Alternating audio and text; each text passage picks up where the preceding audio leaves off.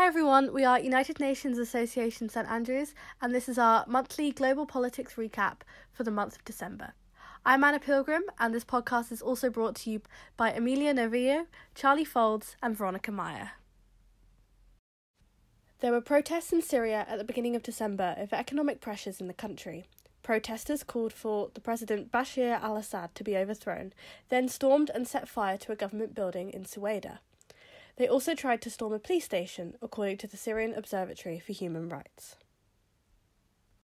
In the past few months, there has been fighting between the government of the Democratic Republic of Congo and the M23 rebel group, which has displaced almost 400,000 people, the BBC reports. Following peace talks in November, thousands of people in the Democratic Republic of Congo took to the streets in early December to protest against the violence and against the M23 group. The following week, the UN published a report that found the M23 rebels had massacred at least 131 civilians and raped 23 women in the North Kivu province, although they expect the true number to be even higher. M23 have denied these claims. In November, to help the government fight the rebel group, the UN eased its arms embargo against the Democratic Republic of Congo, which had been imposed since 2003, and said that it would keep its peacekeeping forces in the eastern parts of the country for at least another year. The government in the Democratic Republic of Congo had accused the Rwandan government of backing the M23 group, something the Rwandan President Kagame had denied. But a leaked UN report this week provided evidence that the M23 rebels were in fact backed by Rwanda. There is a new presidency in Peru as Dina Boluarte becomes its first female president and sixth president in five years. Former President Pedro Castillo was impeached on December 7th for using his position to give preferential treatment to those close to him. In the morning, he had attempted to dissolve Congress and install an emergency government in what Human Rights Watch has called a self coup, and was detained by police following his emergency impeachment. Protests have since broken out in three cities in Peru, including Arequipa, where protesters stormed an airport. 22 people have died as a result of these protests. Boluarte had initially planned to remain president until April 2026, but following protests has moved the next election forward to April 2024 and has announced a $1.6 billion economic recovery plan. Mexico has refused to acknowledge Boluarte as the new president, and the Mexican ambassador has been expelled from the country. Sudan has begun moving forward to democracy and having many protests.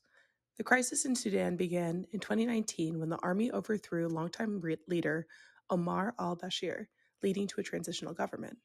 Sudan has not had a functioning government since October 2021, when a military coup undermined then Prime Minister Abdallah Hamdok's government, creating a state of emergency. The UN believes that Sudan is going through a complex political transition. Big changes have occurred this month against the backdrop of years and years of crisis. Military leaders have concluded they need to release power to civilian groups to alleviate the crisis. They have opted to create a two year transitional period, a result of negotiation with civil leaders, along with the military ceding power over the defense and security to the civilian prime minister. These solutions do not address the injustice for the mass murders of anti coup demonstrators in the recent years, However, the UN welcomes this agreement sees it as the first essential step. South Africa's president, Cyril Ramaphosa, has been re elected as the leader of the African National Congress Party amid scandals. These scandals include money laundering and other forms of corruption, violating South Africa's constitution and breaking anti corruption laws. The large controversy involves finding mass sums of money in a sofa located on Ramaphosa's personal game farm. These accusations marred his self imposed image as a savior, a man of integrity and experience who would combat mass corruption. However, this win sets him up well to win South Africa's 2024 election. Ramaphosa has been able to maintain his power, and his supporters see the legal action as an attempt to discredit him. The ANC has upheld power in South Africa since the end of apartheid rule in 1994, and it does not seem like they are going anywhere anytime soon. This month, there's been renewed fighting in South Sudan against the wishes of the United Nations. The United Nations mission in South Sudan, along with other international actors like the EU, have called for the end of violence in the greater Pibor area of South Sudan. Over the last month, December, at least 57 have died. This violence, perpetrated by young individuals from the Nuer community, have resulted in attacks against the Murle ethnic group. South Sudan has faced many instances of violence since its independence from Sudan in 2011. Along with calling for the end of hostility and the protection of human rights, the UN is asking South Sudanese leaders to intervene. The UN has implored politicians and leaders to use a dialogue based approach to restore the peace. The UN mission is increasing its patrol in areas of violence. On December 7th, a report was published that exposed a Nigerian military secret an illegal abortion program that has been running since at least 2013 in the Northeast. A Reuters investigation found that at least 10,000 pregnancies among women and girls have been ended, many of whom were kidnapped and raped by Islamist militants. The pregnancies were medically aborted by soldiers of the Nigerian army without any consent from the mothers. In fact, the abortions happened without the women and girls even knowing until they felt the effects. On December 10th, the United Nations Secretary General, Antonio Guterres, called for an investigation on the allegations of systemic and coerced abortions. An update on former US President Donald Trump. So, the House committee investigating the January 6th Capitol riot and Trump's involvement in such had their final public hearing in December, where they recommended that the Department of Justice pursue four separate criminal charges against Donald Trump. Now, although that has gained quite a lot of media attention, as people don't really know what that will mean, much of the information that will be used for the Department of Justice to come to a conclusion is confidential, so we can't know for sure if Trump will face criminal prosecution in 2023. However, multiple prominent figures of the US legal landscape have claimed that this recommendation will increase the chances of Trump facing prosecution at either a federal or even state level. This is an interesting development in Donald Trump's indictment, as up until now he has faced no consequences, and this could possibly have an effect on his presidential campaign as he is currently attempting to run in 2024. The German government has cracked down on an extremist plot in Germany. This month, 25 individuals were arrested in a far right plot to overthrow the government. Among the arrested are descendants of German royalty and a former member of Germany's lowest house of parliament. This group, called the Reich Citizens Movement, was founded no later than 2021. The group rejects state institutions and the free democratic order and wants to replace it with its own structures. They also follow many conspiracy myths reminiscent of QAnon ideology. The German Minister of Justice, Marco Buschmann, publicly announced that they will attempt to combat anti democratic groups by creating an anti terror operation. The federal government prosecutor is continuing raids to indict more suspects. The story continues. Chinese President Xi Jinping has announced the end of the strict zero COVID system. This follows a wave of countrywide protests in November over the policy. China has officially registered just over 5,200 deaths, although many doubt this figure. Worsening relations between China and India have seen a conflict at the border earlier in December and a larger increase of Indian troops at the border. Problems include the badly defined border between the two countries, which is 3,440 kilometres long, and competition between both nations to build infrastructure along it. The clash in December follows a fatal confrontation at the border in June 2020, in which 20 Indian and 4 Chinese soldiers were killed. This confrontation is important as both countries are nuclear powers and close trading partners.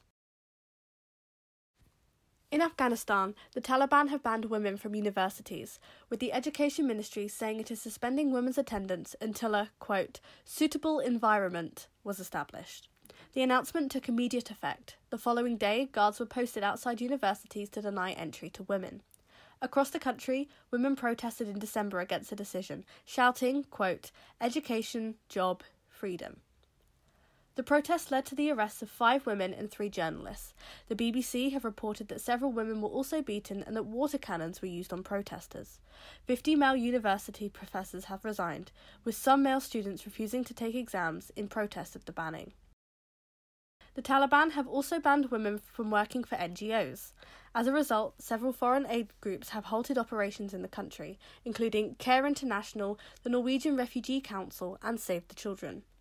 The decision has been condemned by the United Nations, with the UN stating that the Secretary General Antonio Guterres was, quote, deeply disturbed by the move, and that, quote, the decision will undermine the work of numerous organisations working across the country helping those most vulnerable, especially women and children, end quote.